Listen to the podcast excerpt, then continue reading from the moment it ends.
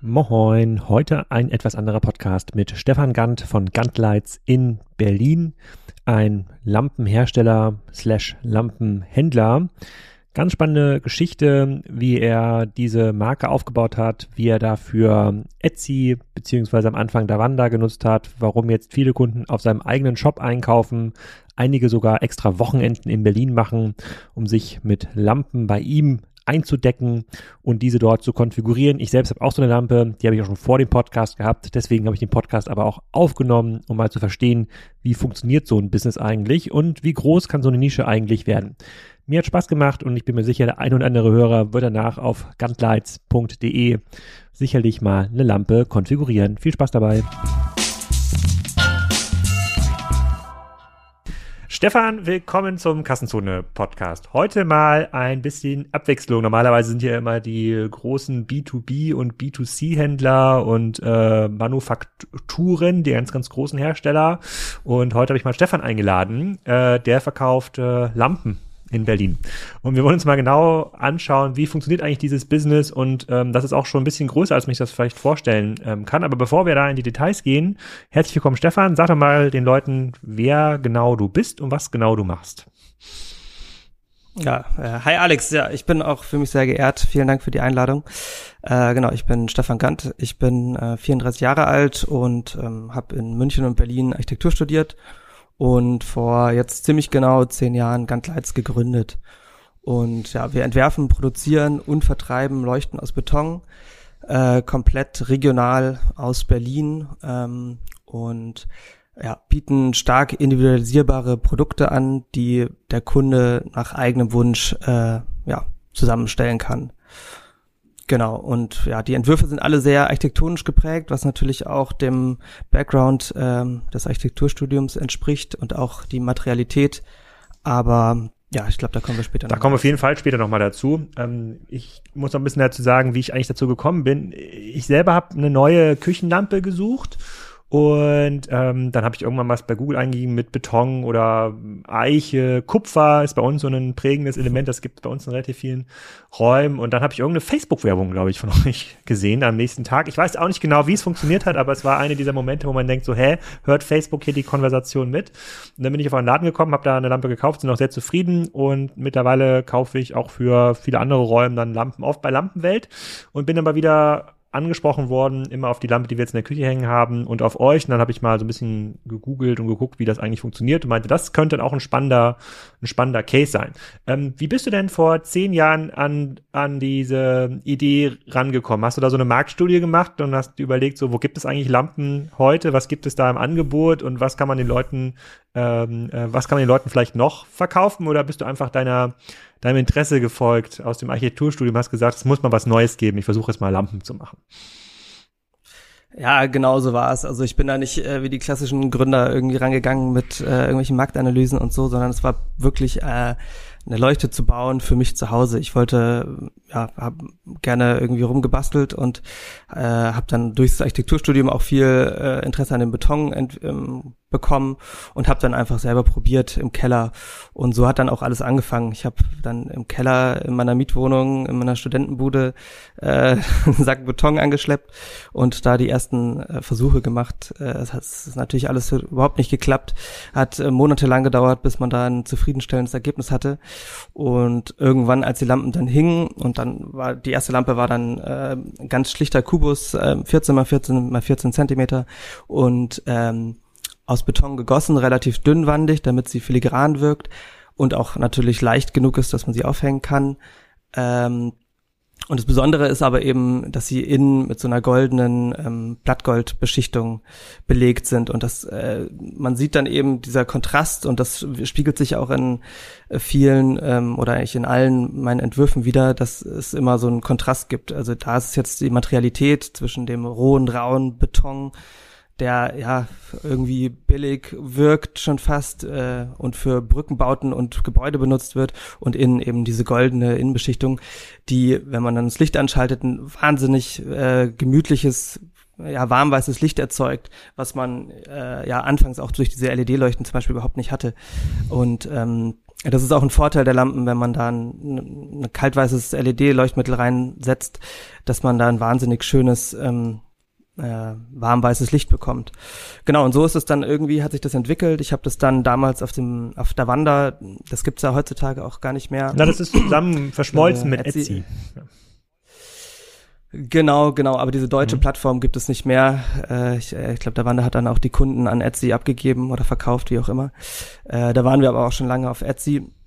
Genau, und ähm, aber Etsy war auf je, äh, da Wanda, Entschuldigung, war auch unser ähm, Start. Also das war natürlich auch die die Schwelle war unglaublich niedrig. Ich hatte keine Ahnung vom Programmieren, ich konnte keine Website machen, ich hatte keine Ahnung von Online-Marketing und das ist natürlich auf da ist natürlich so eine Website wie der Wanda perfekt gewesen, um erstmal an Leute zu kommen und erstmal zu probieren ohne Budget. Also wir haben also wir ist gut, ich habe gestartet mit einem Budget von glaube ich 200 Euro und habe dann einfach äh, das Gute war ja Beton kostet nicht viel so, die Schalung war dann ein bisschen aufwendiger, aber habe ich alles selber gemacht, deswegen ging das dann auch. Und ähm, dann haben sich die ersten Lampen auf äh, Davanda verkauft.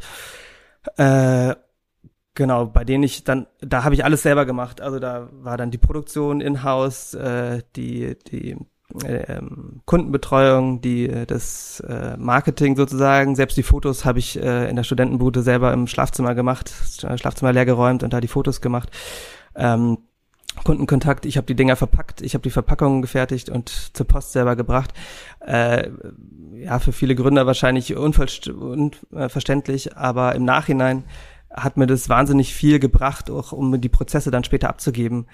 Äh, das hat dann jahrelang gedauert. Also ich habe dann auch bestimmt drei Jahre das so in meiner äh, in meiner Wohnung da gemacht und habe auch währenddessen noch mein Masterstudium in Architektur beendet und danach auch noch ähm, als Architekt gearbeitet. Ähm, allerdings auch gleich nur halbtags, weil ich auch meinem Chef gegenüber, das war auch mein äh, Dozent, bei dem ich meine Masterarbeit geschrieben habe, äh, der war da äh, super cool und entspannt. Der hat von Anfang an gesagt, okay, ähm, also ich bin mit offenen Karten hingegangen, habe gesagt, hey, ich habe da noch dieses Business, ich möchte das nicht aufgeben für einen Job, aber ich würde gerne bei dir arbeiten. Ähm, und er hat gesagt, klar, du, das ist mega cool, probier das. Wenn es nicht läuft, dann erhöhen wir die Stunden. Wenn es läuft, dann auch gut. So. Und ähm, genau, dann habe ich eben ein Jahr lang äh, tagsüber war ich im Architekturbüro und nachts habe ich äh, Lampen gegossen und verpackt und äh, E-Mails beantwortet, auch mal in der Mittagspause und dann irgendwie morgens noch schnell zur Post gebracht, ähm, bis ich irgendwann an den Punkt kam, ähm, wo ich äh, A davon leben konnte und B auch nicht mehr nicht mehr beides äh, in, unter einen Hut bekommen habe. Und dann ähm, ja hat mir da auch bei dem Schritt hat mir auch mein damaliger Chef äh, auch äh, ja war auch gut, hat mir da geholfen, weil er gesagt hat, hey Stefan, mach, probier das jetzt einfach, wenn es nicht läuft, komm einfach zurück, alles cool. Und äh, das war natürlich für mich dann easy zu sagen, okay, ich mache das jetzt, ich habe keine Ahnung davon, ich habe kein BWL-Studium, ich habe kein, keine Ahnung von Marketing. Es läuft irgendwie, weil das halt über Davanda und Etsy die Verkäufe generiert werden und man da ja auch als Marketing-Laie Ads schalten kann ohne äh, besonderen Background. Ähm, genau, dann bin ich da so reingestolpert ähm, und ab dem Zeitpunkt, wo ich dann auch mehr Zeit dafür hatte, hat sich es doch relativ schnell entwickelt. Dann habe ich äh, 2015 ähm, bin ich in mein erstes Büro bezogen, gezogen in Neukölln ähm, und habe dann auch relativ schnell die ersten Mitarbeiter eingestellt. Ähm, meine Assistentin, die ich ähm, jetzt immer noch habe, über die ich sehr glücklich bin, äh, die ähm, hat mir dann wahnsinnig viel Arbeit abgenommen und so waren dann eben auch Kapazitäten da, neue Sachen zu machen, sich mehr aufs Marketing zu konzentrieren, die Website weiter auszubauen, äh, neue Fotos zu machen und genau so hat sich dann weiterentwickelt und ja, mittlerweile sind wir in einen größeren Laden umgezogen und ja, wachsen so mit Raten um die 20 Prozent äh, im Jahr und genau. Sind Größere Laden, sag mal ganz kurz, wie viele Leute arbeiten mittlerweile für dich und produzieren Lampen? Ähm, also erstmal so allgemein, wir arbeiten mit so einer Netzwerkstrategie. Ähm, da habe ich relativ früh mit angefangen, als ich angefangen habe outzusourcen, die, also die Produktion outzusourcen. Ähm, weil ich gesagt habe, diese ganze Produktion in-house ist A, wahnsinniger Invest, diese Maschinen zu haben, diese Leute zu betreuen und ja, das Risiko war für mich einfach geringer, weil wir eben auch ohne ähm, Venture Capital da reingegangen sind. Wir sind da komplett, ähm, ja, nur, wir haben immer nur aus dem laufenden Einnahmen alles finanziert und ähm, Deswegen haben wir, äh, also das ist diese Produktionsseite, da komme ich gleich zu. Und jetzt äh, bei uns im Laden für den ganzen Vertrieb und ähm, für äh, die Endmontage und Verpackung von dieser C-Serie, die du ja auch bei dir hängen hast, ähm, da sind wir jetzt zehn Leute bei uns im Laden. Ähm, das sind sechs Festangestellte und vier Studentenjobber und ähm, äh, genau, wir kommen dann die, also auch die Festangestellten arbeiten eigentlich alle nicht ähm, nicht fünf Tage, sondern eher vier. Das ist so ein bisschen so, hat sich bei uns eingebürgert, so ein bisschen mhm. so unsere Unternehmenskultur, dass man irgendwie eine gesunde Work-Life-Balance hat und ähm, ähm, ja, wir haben also wir haben ein wahnsinnig äh, gutes Team, was super gut zusammenpasst. Und ich glaube, die Leute, wenn ich das, äh, kann ich natürlich immer nur als Chef beurteilen, aber die Leute kommen gerne und auch die mögen sich und äh, freuen sich zu arbeiten, weil das Team einfach cool ist und weil es passt. Und Okay, ja, ich, ich wollte sagen, und zwar die, ähm, du hast gesagt, du hast bei Davanda angefangen und äh, heute gibt's ja immer noch diese Kubus, äh, Kubi, ich weiß gar nicht, was, was die Mehrzahl von mhm. Kubus ist. Ähm, welche Preispunkte muss man sich da vorstellen für die Leute, die noch nie Gantlights gesehen haben? Äh, genau, also wir ähm, haben angefangen mit äh, 60 Euro für so eine Lampe oder so, mhm. wenn man, wo alles in Haus war. Mittlerweile sind wir bei 170 Euro für diesen Kubus, weil natürlich auch, ja, Kosten sind gestiegen und wenn man erstmal äh, auch einen Laden hat und solche Geschichten äh, und Mitarbeiter, zehn Mitarbeiter, die bezahlt werden müssen und ähm, Marketing groß macht und ja, jemanden für ähm, für die Website hat und so, dann steigen natürlich die Kosten. Also wir sind im höheren Preissegment, auch bei den großen Lampen, gerade bei diesen Pendelleuchten sind wir im, ja, äh, sind wir fast im, also sind wir im vierstelligen Bereich. Ähm, also da gibt's drei Varianten. Die kurze kostet 700, die mittlere 1000 und äh, die große kostet 2000 Euro. Das hat ein bisschen was mit der Produktion zu tun, weil das äh, wesentlich komplexer ist. Aber es sind, äh, es bleiben äh, Luxusleuchten dass die Kunden aber auch bereit sind zu bezahlen, weil wir ja wir arbeiten transparent, wir produzieren in Berlin. Ich habe ja schon gesagt, wir verfolgen diesen Netzwerkgedanken. Ja, ähm, die, wir haben unseren Metaller in Berlin, wir haben unsere Betonwerkstatt, äh, also unseren Betonbauer in Berlin, unsere Keramikerin ist in Berlin, unsere ähm, ganzen Elektrobauteile werden in Berlin gefertigt in Behindertenwerkstätten, mit denen wir dicht zusammenarbeiten.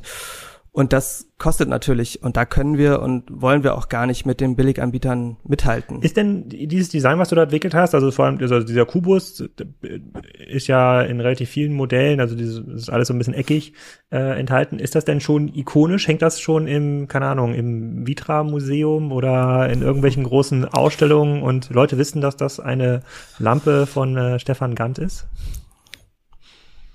Äh, ja, also es gibt so eine gewisse Brand Awareness, äh, das kommt und äh, die Kunden erzählen auch davon, dass sie ähm, äh, ja, dass sie es auch mega cool finden und äh, sich auch damit ja, brüsten, dass sie eine Gantt Lights haben, aber es ist natürlich trotzdem noch ein Nischenprodukt. Klar, es ist keine keine Artemide oder ja eine Floß oder so, die man kennt, sondern es bleibt was Nischiges, aber dadurch halt auch eben was Besonderes. Und wir, wir haben schon größere Projekte gemacht und äh, ich hatte jetzt letztens auch ähm, mit einer Fotografin gesprochen, die meinte, ach, sie fährt hier durch Berlin und immer öfter sieht sie irgendwie in Cafés, Restaurants und irgendwo unsere Lampen und das ist natürlich total schön, auch wenn man wiedererkannt äh, wird. Ähm, und das spricht natürlich auch ein bisschen für die Einzigartigkeit der Entwürfe und der, der Materialkomposition, äh, Komposition, äh, dass diese Sachen erkannt werden. Ähm, aber trotzdem bleibt es natürlich ein kleines Label, das äh, ja eine kleine Reichweite Aber ihr hat. wachst. Aber, Aber wir arbeiten an. Ja, ja. Wir wachsen. Wir, wir wachsen stetig, genau. Und Corona hat uns natürlich auch, äh, wir waren geholfen, waren da eher die Gewinner. Ähm, ja, die Leute waren zu Hause, konnten nicht in Urlaub fahren, haben sich schön gemacht. Der ganze Möbelmarkt ist ja gewachsen, äh, somit auch der Lampenmarkt. war natürlich für uns sehr gut. Und ähm, hättest du nicht Angst, dass diese Produkte, also die sehen ja jetzt quasi erstmal, ich will ja gar nicht sagen, nicht einfach aus, aber sie sehen einfach kopierbar aus. Erstmal viereckig, ne, in, in vielen Formen so. Das sind jetzt zwei Materialien oft gemischt, ne, Beton und Kupfer, Beton und Eiche, Beton und Gold, ja. Ähm, hättest du nicht Angst, dass äh, das einfach kopiert werden kann und das dann bei Amazon oder bei lampenwelt.de so ähnlich verfügbar ist? Weil das natürlich auch ein Preispunkt ist, du hast das gerade angesprochen, so eine längere Pendelleuchte dann für irgendwie 7, 8, 900 Euro, wo Leute sagen, hm, ist eigentlich ganz schön, aber vielleicht gibt's ja was günstigeres. Ähm, klar, das Problem gibt es auch schon von Anfang an und es gibt auch immer äh, ja, Kopien von allen Leuchten, die äh, immer wieder auftauchen. Äh, da ist es aber äh, eigentlich immer so, dass man auf den ersten Blick sieht, dass es irgendwas ist unstimmig, sei es die Fotos sind schlecht, sei es äh, die Proportionen sind leicht abgeändert und dadurch irgendwie ähm, ja sch schlechter geworden äh, oder irgendwas ist immer oder der Preis ist äh, so unterirdisch, dass man sich auch äh, fragen muss, wie eine LED äh, dann ähm, so ein, ja die Leistung bringen kann. Ähm, also wir haben da so ein gewisses äh, gewissen Qualitätsstandard, den die Kunden auch sehen und weswegen die auch bei uns kaufen. Also wenn man jetzt bei Etsy auch guckt, es gibt bestimmt fünf Anbieter, die eine ähnliche Lampe haben. Und wenn man dann aber auf die Shop-Historie guckt, uns gibt's äh, bei Etsy seit 2014 und die anderen Shops gibt es seit 2019, 2020, 2018 und das sieht man eben auch in der Qualität der Darstellung. In, klar, sowas entwickelt sich immer weiter, die Produkttexte, die Bilder, äh, die Produkte natürlich an sich auch und es sieht so trivial aus, aber es ist nicht so trivial, so eine Lampe in der Länge herzustellen. Wir haben da selber sehr, sehr lange gebraucht und wahnsinnig viel getüftelt und äh, es kommt auf die richtige Betonmischung drauf an. Ähm, da bin ich auch sehr happy, dass wir da mit unserem Zulieferer, ähm, äh, ja, da haben wir ein sehr eigentlich freundschaftliches ähm, Verhältnis und wir probieren einfach viele Sachen zusammen aus und die haben auch Lust drauf, dann neue Sachen zu entwickeln. Und ähm, ja, da auch durch diese Kombination, jetzt wenn man jetzt die Betonleuchte mit äh, diesem Kupferblech sieht, äh, da braucht man schon das Know-how von einem Betonbauer und gleichzeitig auch das Know-how von jemandem, der Kupfer verarbeiten und kanten kann in der Länge. Das ist nämlich auch nicht so trivial, wie man vielleicht denkt. Äh, allein das, das Zuschneiden, da braucht man einen großen Wasserschneider oder einen Laser, was auch immer. Ähm, das kostet erstmal auch viel Geld und ähm, Deswegen sind die Kopien dann auch meistens eher so Beton und Eiche. Das ist auch unser Bestseller. Ähm, und hier haben wir, arbeiten wir mit einer Tischlerei zusammen, ähm, die einfach wahnsinnig gute Arbeit macht und richtig viel Wert auf Qualität liegt. Und das, wenn man das Ding in der Hand hat, man sieht einfach, dass es von einem, von jemand gebaut ist, der davon Ahnung hat. Und die ähm, Sachen sind CNC gefräst, da passt alles auf den Millimeter. Da, da das kann uns so schnell keiner nachmachen. Und wenn, dann ist er auch bei dem Preis, den wir verlangen und hat trotzdem schlechtere ja. Bilder oder schlechtere Texte. Okay, ich habe gerade hier mal bei. Ja. Also ich bin da ich relativ entspannt. Ich habe gerade mal nachgeschaut. Du hast es auch schon gesagt. Das ist ja auch das, was die Hörer so ein bisschen interessiert. So Vertriebskanäle, Wachstum. Woher kommen eigentlich eure Kunden? Ähm, also du hast bei Davanda angefangen, bist mhm. dann zu Etsy migriert oder hast wahrscheinlich auch schon dann, bevor Davanda verkauft wurde, bei Etsy einen Shop ähm, gehabt. Da sehe ich jetzt zum Beispiel für die Beton, Eichenholz, Leuchte, die C1 sehe ich schon 664 Verkäufe, ganz viele Sterne ähm, ähm, auch. Ihr habt natürlich auch einen mhm. eigenen Online-Shop, Gantt Lights, wo dann noch mehr Konfigurationen wahrscheinlich verfügbar äh, ähm, sind. Kannst du mal so ein bisschen erzählen, welche Kanäle für euch relevant sind, wie das eigentlich funktioniert und wie sich das auch entwickelt hat in den letzten Jahren? Ja, ähm, genau, also nochmal kurz zu Etsy, das ist natürlich äh, durch sowas ähm, äh, sind, haben die Kunden natürlich auch gleich Vertrauen. 600 Verkäufe zu drei Verkäufen, da, wenn man Geld für eine Lampe ausgibt, dann kaufen die natürlich eher auch bei uns. Nochmal kurz dazu. Und genau, wir haben das große Glück, dass wir äh, von Anfang an eigentlich immer einen starken Online-Shop hatten. Also wir machen insgesamt 90 Prozent unseres Umsatzes äh, online, 10 Prozent offline in Shops, mit denen wir zusammenarbeiten. Und von diesen 90 Prozent äh, sind ungefähr 60 Prozent auf unserer eigenen, auf unserem eigenen Webshop, was natürlich äh, ja für uns sehr gut ist, ähm, damit wir die größtmögliche Marge haben. Ähm, aber wir machen es auch, äh, um ehrlich zu sein, den ähm, Mitstreitern nicht einfach, dadurch, dass die Produkte so ähm, individualisierbar sind, wie jetzt zum Beispiel die Lampe, die du gekauft hast, da, die kann man in jetzt bald vier verschiedenen Lampenkörpern und zwölf Lampenschirmen bekommen. Also die anderen sind jetzt gerade in der Pipeline, die kommen jetzt, aktuell sind sieben online. Äh, das heißt, da hat man schon vier mal zwölf, 48 Varianten nur an Lampenkörper und Lampenschirm. Die gibt's dann noch in drei Längen. Das heißt, man ist schon bei 100, knappen 150 Varianten. Und dann hast du noch die Möglichkeit bei uns äh, zwischen einer warmweißen und einer kaltweißen ähm, LED zu wählen. Eine Touch-Dim-Funktion, da, da kannst du über äh, das Berühren der Stahlseile die Lampe dimmen oder du dimmst sie an einem Schalter. Äh, das kannst du noch auswählen. Ähm, dann kannst du zwischen drei verschiedenen Kabelfarben, drei Kabellängen wählen. Und so kommt man auf äh, aktuell, glaube ich, 2196 Varianten nur für diese Lampe. Und das macht es natürlich für alle anderen Online-Shops wahnsinnig schwierig, äh, das ganze Portfolio abzubilden. Und für die, ähm, für die Offline-Shops unmöglich. Das ist natürlich auch ein bisschen schade. Wir geben den Offline-Shops ähm, dann unsere Bestseller oft in den Laden. Aber trotzdem, wenn der Kunde hört, äh, davon gibt's noch zig andere Varianten, möchte er die natürlich sehen und das äh, zieht den Kunden natürlich dann zu uns in den Online-Shop. Das ist natürlich für uns ein Riesenvorteil. Ähm, macht es für die Händler aber schwierig und wir brauchen die Händler natürlich, weil Leute, die 1000 Euro für eine Lampe ausgeben, die würden die auch gerne sehen. Und wir haben oft Leute aus Süddeutschland, äh, Westdeutschland oder wo auch immer her, die sagen, okay, wir haben jetzt irgendwie keinen Urlaub in Berlin geplant, weil das machen auch manche, die legen dann, äh, machen so ganz Leitsurlaub in Berlin, kommen übers Wochenende und besuchen uns dann am Wochenende. Das richten wir dann auch meistens so ein, dass es klappt, äh, dass sie bei uns im Showroom vorbeikommen können und sich ihren Lampenschirm aussuchen können. Äh, aber diese Möglichkeit haben eben nicht alle. Und ähm, trotzdem sind wir natürlich glücklich über diese über diese Händler, mit denen wir zusammenarbeiten. Aber die, die verkaufen ja trotzdem wahrscheinlich ein paar Exemplare, sonst würden die das ja nicht listen. Genau, Aber genau, die, genau. Das, äh, könnt ihr ja. nicht einen Katalog mitgeben oder können denen die Kunden das dann nicht online beim Händler konfigurieren? Also andere Multi-Channel-Gäste, ähm, die es hier gab, die sind ja der Meinung, dass man da die Händler belohnen muss und dass man denen irgendwie den Umsatz auch lassen muss, damit sie weiterhin mehr Lampen verkaufen. Dann kriegen die einen Gantlights Tablet, ja, oder können das auf ihrem Tablet irgendwie aufrufen, dann wird es dort konfiguriert und dann wird die Lampe in den Laden des Händlers geschickt. So ist die alte Multi-Channel-Welt. Äh, klingt für dich vielleicht gerade ein bisschen überraschend und weird, aber äh, äh, viele Hersteller gucken quasi so auf diese Welt, weil sie glaubt, der Fachhandel oder der Handel muss halt weiter irgendwie supported werden. Funktioniert das bei euch, so ein Katalogblättchen, Variantenblättchen?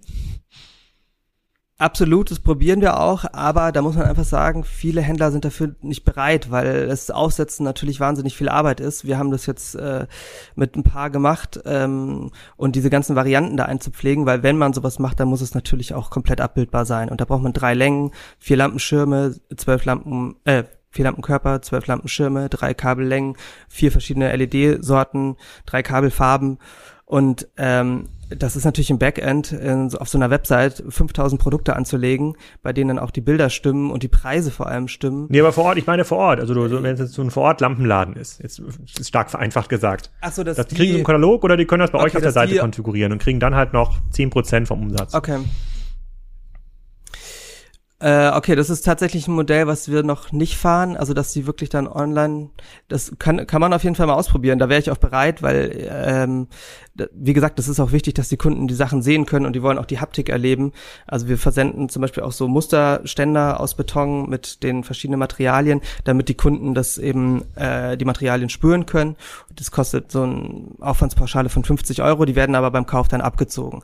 Äh, das ist natürlich schön, aber es ist natürlich schöner, die Lampe in live zu sehen, auch in einem, im passenden Setting, jetzt über einem Esstisch oder so.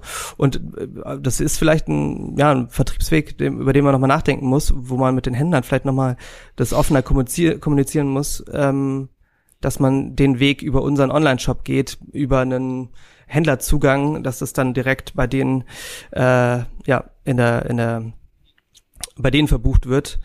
Ähm, oder die geben uns danach Bescheid. Ja, das. Ja. Wie viel Marge musst du denn bei Etsy abgeben? Also wenn ich jetzt diese Lampe dafür, was hat die jetzt gekostet, die ich aufgerufen habe? Ich glaube 700 Euro.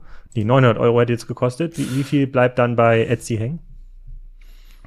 Mm, ich glaube 12 Prozent mittlerweile oder 15 Prozent. Also die haben auch stark angezogen. Etsy, äh, der Wander war unglaublich günstig. Die waren immer so im unteren einstelligen Bereich. wir haben auch dann jedes Jahr ein bisschen angezogen, vier, fünf, sechs Prozent, aber bei Etsy ist ein bisschen mehr, aber immer noch wenig im Vergleich zu vielen anderen. Also so eine Select oder andere Marktplätze verlangen natürlich, äh, oder nicht natürlich, aber verlangen wesentlich mehr. Aber erzähl mal, welchen Marktplätzen neben ähm, Etsy bist du denn noch aktiv? Also der eigene Online-Shop, habe ich verstanden. Lampen, Lampenladen vor Ort, habe ich auch verstanden, äh, damit das irgendwie regional greifbar ist. Ähm, Etsy, habe ich verstanden. Was gibt's noch für Marktplätze, die für dich re relevant sind? Ähm, also es gibt dieses Architonics, das ist so eine italienische Plattform. Nee. Kennst du das? Das Klingt die teuer. sind auch so sehr stark äh, architekturbezogen und haben so viele italienische Hersteller. Da, das läuft auch ganz gut eigentlich. Ähm, die haben auch, also die haben ganz normale Händlermargen, 40 Prozent. Ähm, ja, macht dann so mittel viel Spaß, auch weil das alles über Italien läuft und wenn ein Kunde aus Berlin eine Lampe bei ähm, Archiproducts bestellt, schicken wir die nach Italien und der Archi, ähm, Archiproduct schickt die von Italien nach Berlin. Und das macht auch im Sinne der Nachhaltigkeit so wenig Sinn für mich, dass es ja auch immer mit so einem weinenden Auge ist, wenn man da irgendwie was nach Deutschland verkauft über diese Plattform. Aber es ist, ja, trotzdem braucht man natürlich diese Plattform, um Reichweite Amazon, zu generieren. Amazon, eBay, macht das Sinn für dich? Mm, da habe ich mich äh, ganz bewusst dagegen entschieden, weil wir einfach eine ganz andere Preisstruktur fahren. Also bei uns geht nichts über den Preis. Also wer billig kaufen will, der kauft nicht bei uns. Und äh, da können wir und wollen wir nicht mithalten, weil wir wollen unseren Produzenten faire Löhne zahlen, wir wollen unseren Mitarbeiter faire Löhne zahlen und wir wollen ähm, ein Produkt verkaufen, was äh, eine starke Kundenbeziehung ähm, hat und wo der Kunde auch nach Jahren noch zu uns kommen kann und sagen, hey, ähm, mir ist weiß ich nicht, mir ist was äh, an, den, an den Lampenschirm gespritzt, was machen wir denn da? Und dann äh, entweder der Kunde kommt zu uns und wir reparieren die oder äh, wir schicken einen Austausch. Und äh, das ist auch äh, eigentlich einer unserer, ich sag mal, E-USPs, also äh, auf der emotionalen Seite dieser Service äh, Gedanke ist bei uns ganz weit mhm. oben. Das äh, ist auch für die Kunden wahnsinnig wichtig. Das war jetzt bei dir auch der Fall, dass wir äh, eben einen Service anbieten, den äh, man über so große Plattformen gar nicht hinkriegen kann, weil wenn also da hätte ich Angst, dass wir unsere Serviceleistung abnimmt und wir dadurch schlechte Rezensionen kriegen und äh, das ganze Brand Awareness irgendwie sinkt. Ähm, ja. Mhm. Deswegen. Okay, verstehe ich. Kein Amazon, kein, äh, kein Ebay, das macht ja auch bei den Margen irgendwie keinen Spaß. Etsy macht weiterhin Spaß, weil die Leute dem, das, äh, das, dem vertrauen, du, du da schon eine starke ähm, Handelsreputation aufgebaut hast. Dann ist die zweite Frage aber wichtig, die Kanäle, wo du verkaufst, ist klar.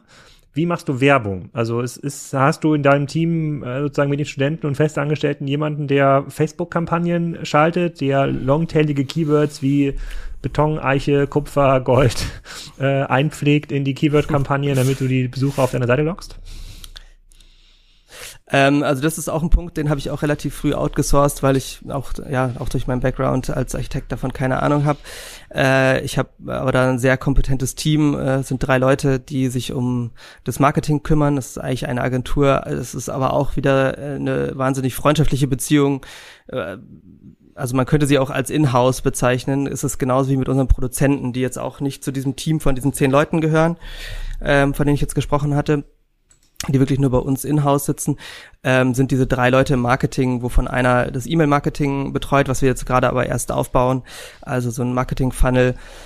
Ähm, genau, dann ist ähm, ähm eine Person, die sich um den ganzen Content kümmert und ähm, ja, der Head äh, of Marketing, sage ich mal, der sich um die ganzen SEO-Kram kümmert, äh, Google, Facebook, Instagram Ads schaltet. Äh, und da ist auch ähm, also Facebook und Instagram liegt auch unser Hauptaugenmerk. Wir haben jetzt äh, auch durch deinen Podcast habe ich mal so ein bisschen, mh, mm, haben wir uns so ein bisschen mit TikTok beschäftigt das ist auch schwieriger, schwierig äh, für uns äh, als Lampenlabel. Äh, ich verstehe, dass man als Lifestyle-Marke da irgendwie sich eine coole, eine coole ähm, Community aufbauen kann, weil man einfach auch viel mehr Anknüpfungspunkte hat, um äh, rauszugehen und um lustige Videos zu machen. Ähm, also ich meine, mit so einem Rucksack oder einer Brille oder was kann man natürlich schnell mal sich ins Boot setzen oder äh, cool am Tempelhofer Feld ein paar Bilder machen oder lustige Videos, aber bei der Lampe wird's halt ein bisschen schwieriger, deswegen ist TikTok äh, bleibt für uns ein äh, etwas, auf das wir gucken, was wir auch sehen, dass es stark wachsend ist und wo auch die die Mitgliederzahl äh, ja älter wird und was wir auf keinen Fall aus dem Augen aus den Augen lassen, ähm, aber für uns aktuell irrelevant. Ähm, ich weiß nicht, vielleicht siehst du das anders mittlerweile. Nö, also ich verstehe, ich verstehe TikTok auch nicht, weil das, wir sind ja nicht native Konsumenten. Deswegen versuchen wir uns das ja äh, so rational zu erschließen und das kann, das ist beim neuen Plattform immer total schwierig. Das ist wie äh, unseren Eltern Instagram zu erklären. Ähm, wenn man da keinen Bock zu hat, dann, genau. dann kann man es auch nicht erklären. Ja. Äh, das ist wie so ein, wie so ein Fotoalbum, äh, Mama, äh, nur online von mehreren Leuten. Genau. Das ist so, das, genau. Von fremden äh, Leuten. Ja. Macht Google AdWords, spielt das eine Rolle für euch? Genau, Google AdWords ist äh, natürlich äh, eigentlich äh, Hauptaugenmerk auch drauf, zusammen mit Facebook, wobei wir jetzt bei Facebook viel äh, Budget abgezogen haben, weil wir da irgendwie mittlerweile bei CPOs von irgendwie 350 Euro gelandet sind und das macht einfach keinen Spaß mehr, auch natürlich wegen dem, wegen dem Streit zwischen Apple mhm. und Facebook, ähm, werden die Kampagnen wahnsinnig schlecht trackbar und deswegen ähm, habe ich jetzt, achso, äh, zu unserem Marketing-Team gehört auch noch eine PR-Beraterin. Das sind dann vier Leute. Und mit der zusammen haben wir so ein bisschen die Strategie geändert, dass wir jetzt gesagt haben, okay, wir ziehen dieses sowieso nicht trackbare Budget aus äh, Facebook zurück. Ähm, und stecken das jetzt in Printwerbung und das machen wir jetzt so seit einem Jahr. Das funktioniert auch ganz gut, ist auch, glaube ich, für uns eigentlich ein wahnsinnig wichtiger Kanal, weil unsere Zielgruppe sind 30 bis äh, 55 Frauen wie Männer, die Architektur und Design interessiert sind, äh, sich für nachhaltige Produkte interessiert, interessieren und ähm, für ja, regionale Fertigung und denen solche Aspekte wichtig sind. Und da äh, diese Zeitschriften trifft eigentlich dieses Klientel ganz gut, besser verdient auch oft.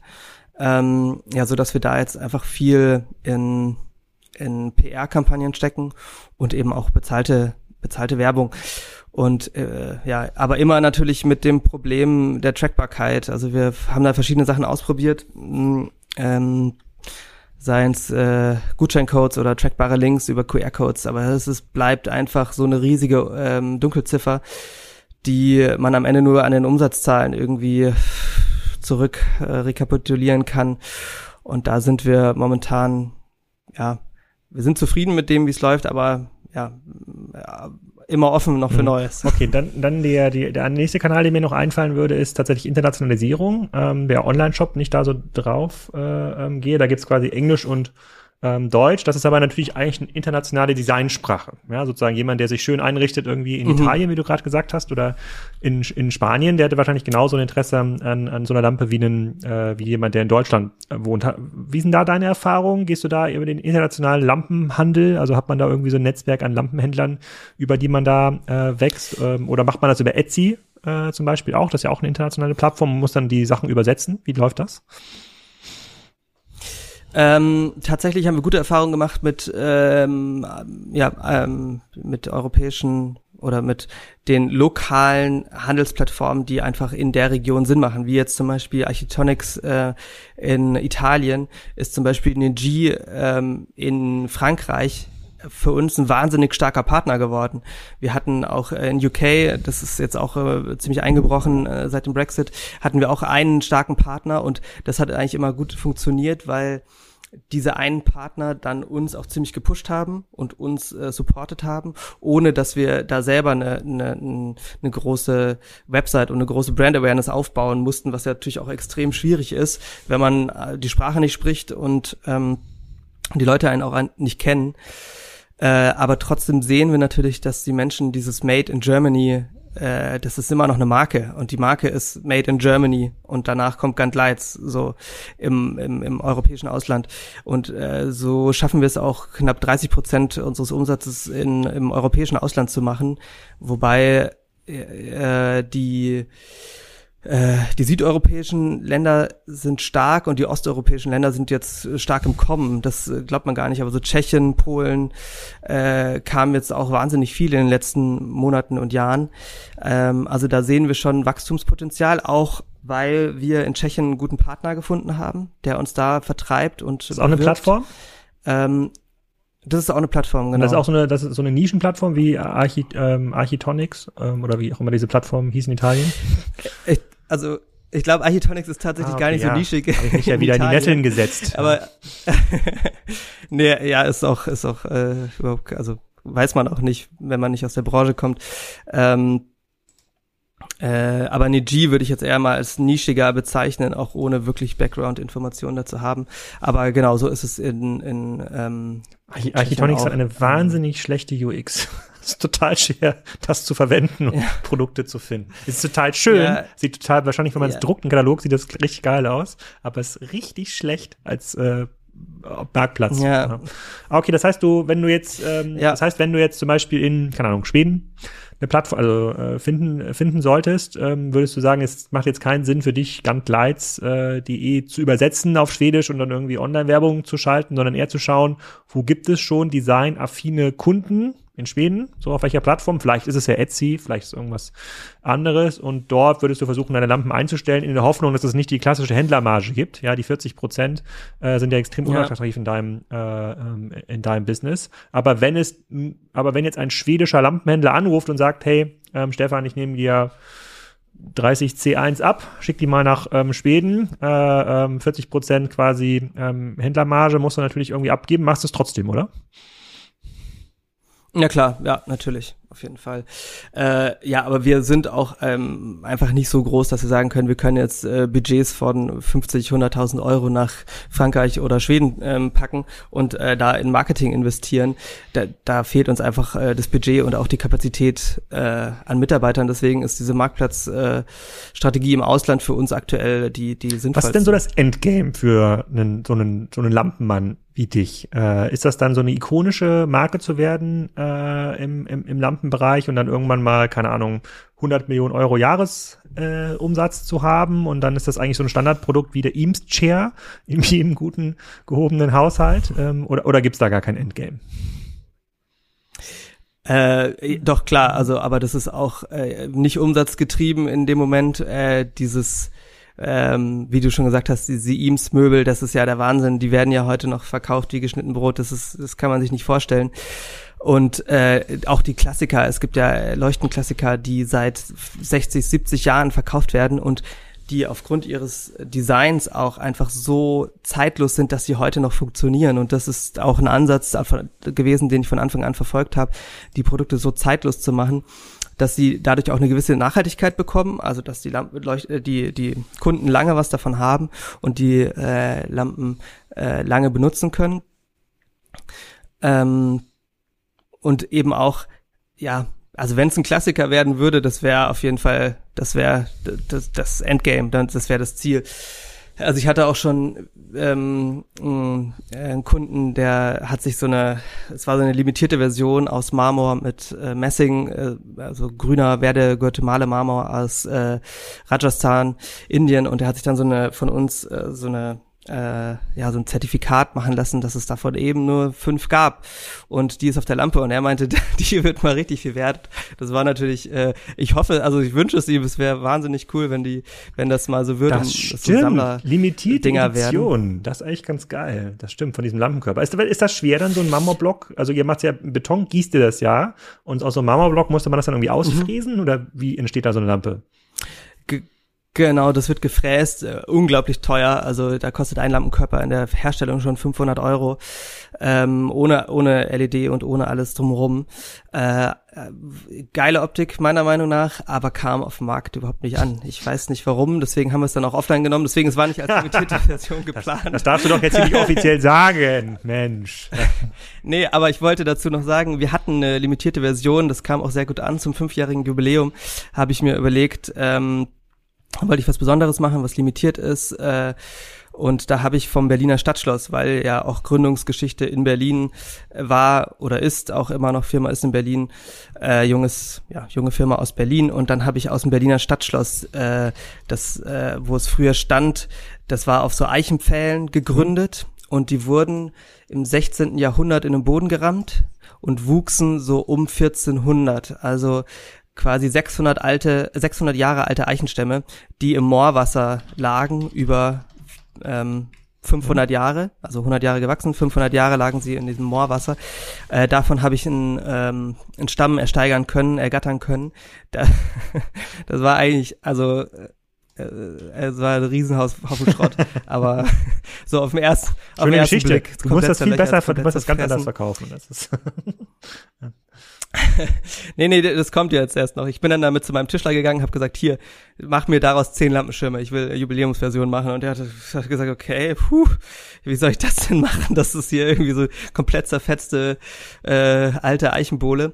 Hat die dann aufgetrennt, es wurden dann auch nur Material für fünf Lampenschirme, war dann aber auch passend zum fünfjährigen Jubiläum. Aber mit einer wahnsinnig geilen Struktur, zerfressen von, von Würmern und von äh, blaustichig, von irgendwelchen Oxid... Äh, Ablagerungen im, im Holz, äh, richtig schöne Lampenschirme. Da habe ich dann noch, ähm, weil das vom Berliner Stadtschloss, so ein kleines Berliner Stadtschloss eingefräst, CNC fräsen lassen, mit so fünf äh, Säulen Mhm. sozusagen vorne vor und jede Säule äh, wurde einmal vergoldet. Also es gibt jeden Lampenschirm wirklich allein schon natürlich durch dieses Holz gab es jeden Lampenschirm nur einmal und ähm, bei jedem war eine dieser Säule in Gold eingefasst mit 24-karatigem Gold. So, und dann habe ich die online gestellt als Jubiläumsversion, ein bisschen teurer gemacht, weil es natürlich wahnsinnig aufwendig war. Und äh, das Doppelte, die haben, damals hatte die C1 700 Euro gekostet, mittlerweile ist sie teurer. Äh, ja, Ja. man kennt das ja, steigende Materialpreise, äh, Inflation und so weiter. Und äh, damals habe ich die dann für 1400 Euro angeboten und die war dann auch richtig schnell weg. Ich hatte mir dann überlegt, noch eine selber zu behalten und dann dachte ich mir so, warum, warum? Also wer weiß, ob das jemals irgendwie wertvoll wird und selbst wenn, dann ist es doch schön, wenn es die Kunden haben und man dadurch äh, also so eine Bekanntheit aufbaut und wenn die Kunden, je mehr Kunden es gibt, die so ein Ding haben und sich darüber freuen und darüber erzählen, sie haben ein Einzelstück und darauf stolz sind, umso, umso besser und schöner für uns.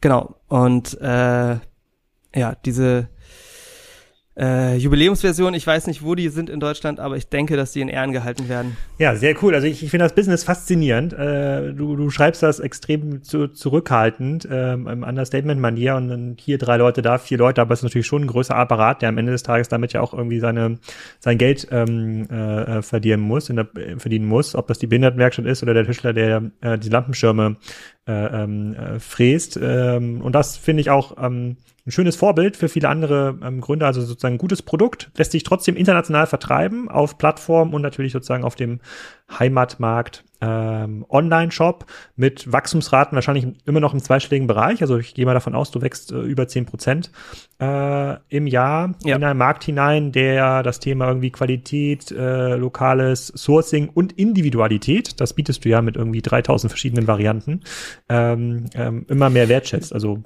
also Chapeau. Genau, und was da auch äh, mir wichtig ist, ist nochmal noch mal zu sagen, dass diese Lampen, jetzt die auch die du hast, äh, da ist auch, weil du hast jetzt eine Lampe mit einem Kupferlampenschirm. Kupfer ist ein Trend, das kann man nicht anders sagen. Ah, jetzt fühlt sich Äh, das aber auch schon wieder schlecht an. Erst, Mann, Hebbe, das ist jetzt was nein, Besonderes. nein, nein, es ist es ist was Besonderes natürlich, aber äh, dir bleibt die Möglichkeit offen, äh, solange es uns gibt, den Lampenschirm jederzeit Das auszutauschen. Also wir haben auf der Website äh, einen, genau, das wissen viele Kunden nicht. Wir transportieren das irgendwie Das zu stimmt. schlecht. Das steht aber in der Produktbeschreibung, die die Kunden nicht lesen. Nee, das ist wirklich schlecht transportiert. Ich Also wusste es auch nicht, hast- ich habe mich viel mit euch beschäftigt. Ja. Hm, Okay. Ähm, ja, wir arbeiten daran, aber es ist wirklich schwierig, das zu transportieren, dann, ganz offensichtlich. Die Idee ist einfach, ein Produkt zu schaffen, das nicht nur in der Produktion und in der Wertschöpfung nachhaltig ist, sondern auch langfristig äh, im Design nachhaltig ist. Und das ist natürlich schwierig, wenn man Materialien benutzt, die Trends folgen, wie jetzt Kupfer. Deswegen äh, gibt es die Möglichkeit bei uns über diesen Lampenschirmkonfigurator, der ist äh, auf der Website Ja. zu finden, äh, sich jederzeit für jede Variante, jeden Lampenschirm, der verfügbar, äh, den, den wir anbieten, nachzukaufen. Und wenn du jetzt in zwei Jahren sagst, ach, Kupfer passt jetzt nicht mehr hier so rein, jetzt möchte ich mal Eiche haben, dann bestellst du dir Eiche, die äh, sind äh, auch nicht äh, wahnsinnig teuer, die bewegen sich so im Bereich 100 bis 200 Euro, es sind fast Herstellungskosten, äh, es ist nur so ein bisschen so ein Handlingszuschlag da drauf, ähm, aber einfach um den Kunden die Möglichkeit zu geben, den Style wieder anzupassen und wir bieten Das ist ja geil, das Ähm, wusste ich echt nicht. Und das zieht man einfach äh, raus dann aus dem äh, Körper da, oder? Äh, Genau, da sind acht kleine Schrauben unten drin. Man hängt die Lampe am besten einmal ab oder stellt sie auf äh, einen großen Turm auf den Tisch, da muss man sie gar nicht abhängen. Schraubt diese acht Schrauben raus und Mhm. ähm, und setze einen neuen Lampenschirm drauf. Und das hat halt auch den Vorteil, dass du brauchst dir keine La neue Lampe mh, zu kaufen in den nächsten Jahren, wenn ein neuer Trend kommt. Also wir haben jetzt, ähm, habe ich vorhin schon erwähnt, fünf neue Lampenschirme in, im Petto, die jetzt nach und nach online gehen. Äh, zum Beispiel das erste wird jetzt sein, so ein Burnt Wood, also das kommt auch aus der Architektur, äh, ich weiß nicht, ob dir das was sagt, Yagisugo Holz, das ist so carbonisiertes Holz, das über... Nee, bei mir hört es ähm, nach Inch schon auf, danach kenne ich keine Namen mehr, die ich angeben kann. Ne, das ist auch eine ganz alte, äh, alte Handwerkskunst aus Japan, ähm, der durch ähm, Verbrennen von ähm, einer Holzoberfläche mhm. äh, die das Holz widerstandsfähig gemacht wird gegen Feuchtigkeit, gegen ähm, Ungeziefer und das gibt da einfach eine wahnsinnig schöne Patina und ähm, also von so einem verbrannten, verbrannten Holz. Und ähm, das kennt man nur aus der Architektur und das spiegelt auch so ein bisschen meinen Background wieder, dass viele Produkte bei uns diese architektonischen mhm. Materialien und die architektonische Form haben. Ähm, äh, ähm, und du kannst dir jetzt quasi auch diesen Lampenschirm kaufen und brauchst keine neue Lampe. Du kannst einfach diesen, nur diesen Schirm kaufen, sobald er online ist und kannst dem was neuesten gibt's noch? Trend Also Eiche habe ich jetzt folgen. gesehen, Eiche, Kupfer, Edelstahl habe ich gesehen, alles. Was, was kommt noch? Burnt Wood und was ist noch, die anderen? Äh, genau, also was wir jetzt noch aktuell haben, ist Messing, Edelstahl, ähm, oxidiertes Kupfer, äh, auch wahnsinnig geil. Jedes Teil ist ein Einzelstück. Da wird mit, ähm, ja, es ist eigentlich wie, wie kann man sich vorstellen, wie ein oxidiertes Kirchendach, nur unregelmäßiger und dadurch entsteht eine wahnsinnig schöne wolkige Struktur, äh, bei der jeder Lampenschirm auch individuell mhm. ist und einzigartig. Und das wird jetzt auch als oxidiertes Messing ähm, kommen. Dann haben wir noch ähm, das weiß ich gar nicht, ob ich das verraten darf. Ich glaube schon. Ach komm, hier hört doch gar keiner mit, erzähl äh, wir doch mal. arbeiten zusammen. äh, wir, wir, machen jetzt eine Ko Kooperation mit Moja Berlin. Die sind, äh, mhm. würde ich mal sagen, ähnlich wie wir aufgestellt. Kleines, äh, kleine äh, Firma aus Berlin, die mit Birkenholz arbeitet. Und da machen wir eine Kooperation. Da wird's dann, äh, kann man dann äh, Birkenholz äh, Lampenschirm bekommen. Äh, genau, dann haben wir noch so dieses äh, Gunmetal kommt bald. Das ist ähm, erkennt man von Armaturen aus der Küche. Die haben ja diesen, diesen, so einen richtig, so einen anthraziten mm. Schwarzschimmer. Ja. Auch wieder der architektonische Ansatz irgendwie, ähm, die architektonische Idee, die architektonischen Materialien irgendwie transportiert. Und ja, so dass man eben, dass wir dann auf zwölf Materialien kommen. Es fliegt dann auch immer mal wieder eins raus, was nicht so gut läuft. Ähm, ist jetzt aber noch nicht so oft vorgekommen. Ähm, genau, aber das nochmal so zu dem, zu dem Nachhaltigkeitsgedanken auf, äh, bezogen aufs Design, was natürlich, äh, ja, was, was ich auch sehr wichtig finde. Sehr cool. Und also ähm, ich, ich, ich finde ich finde ich finde wahnsinnig, ich find's wahnsinnig cool. Also diese ähm, das mit dem Lampenschirm, dass ich das da hat sich der Podcast jetzt für mich auch schon mal gelohnt. Dann muss ich mir ja gar nichts Neues kaufen, wenn der Eichentisch mal gewechselt wird oder wenn, wenn Kupfer tatsächlich nicht mehr modern ist oder wenn wir rausfinden, dass Kupfer krebserregend ist. Ist ja irgendwie alles krebserregend immer nach einer gewissen Zeit. Jetzt noch haushalten. äh, ähm, hängt das schon das schon ganz gut. Gibt es irgendein äh, irgendwas Großes 2022, wo du sagst, so das ist der nächste große Schritt für dich? Äh, äh, Gumlight Franchise-Läden oder sowas? Mm, äh, Franchise äh, passt nicht so zu unserem ähm, Konzept, aber äh, also was äh, auf der Liste steht für 2022 sind auf jeden Fall Outdoor-Lampen und da freue ich mich auf jeden Fall auch drauf. Äh, ich wohne auch hier in Brandenburg auf dem Land und da kann man auch viel einfach einsetzen direkt. Das ist auch immer schön, die Sachen für sich zu entwerfen, die bei einem selber gut funktionieren. Das sind eigentlich dann meistens die besten Produkte. So kam es auch zu den meisten Entwürfen, die eigentlich äh, ja für meine Wohnung zu Hause entworfen worden sind, aber auch ja durch diese Wandelbarkeit auch einfach überall gut funktionieren. Und ja, da freue ich mich drauf, äh, eine schöne Outdoor-Serie zu machen. Äh, und das ist ein neuer Markt, der glaube ich auch ziemlich groß ist und ja, hoffentlich nochmal ja, einen kleinen Umsatzboost bringen wird und uns sicher durch 2022 manövriert. Stefan, vielen Dank für deine Zeit. Ich hoffe, der ein oder andere, der zugehört hat, schaut mal auf gantlights.com nach, was es da so für Lampen gibt und hat jetzt ein paar Inspirationen ähm, gesammelt. Auf jeden Fall äh, coole Inspiration auch für, für andere Gründer, dass tatsächlich aus sagen Bootstrap sowas äh, funktioniert. Und äh, dann schaue ich mir gleich mal an, wo diese acht Schrauben sind äh, bei dieser C2-Leuchte, habe ich jetzt, glaube ich, so heißt das Ding. Vielen Dank. Sehr gut, du bekommst auch einen Schlüssel dazu, damit du die Schrauben Aha. auch lösen kannst. also es ist ein normaler Imbus, aber den schicken wir dir mit. Das war's schon wieder. Ich hoffe, ihr schaut mal rein bei Guntlights und ihr hört wieder rein. Nächste Woche, dann geht's weiter mit den CEOs von Baby One.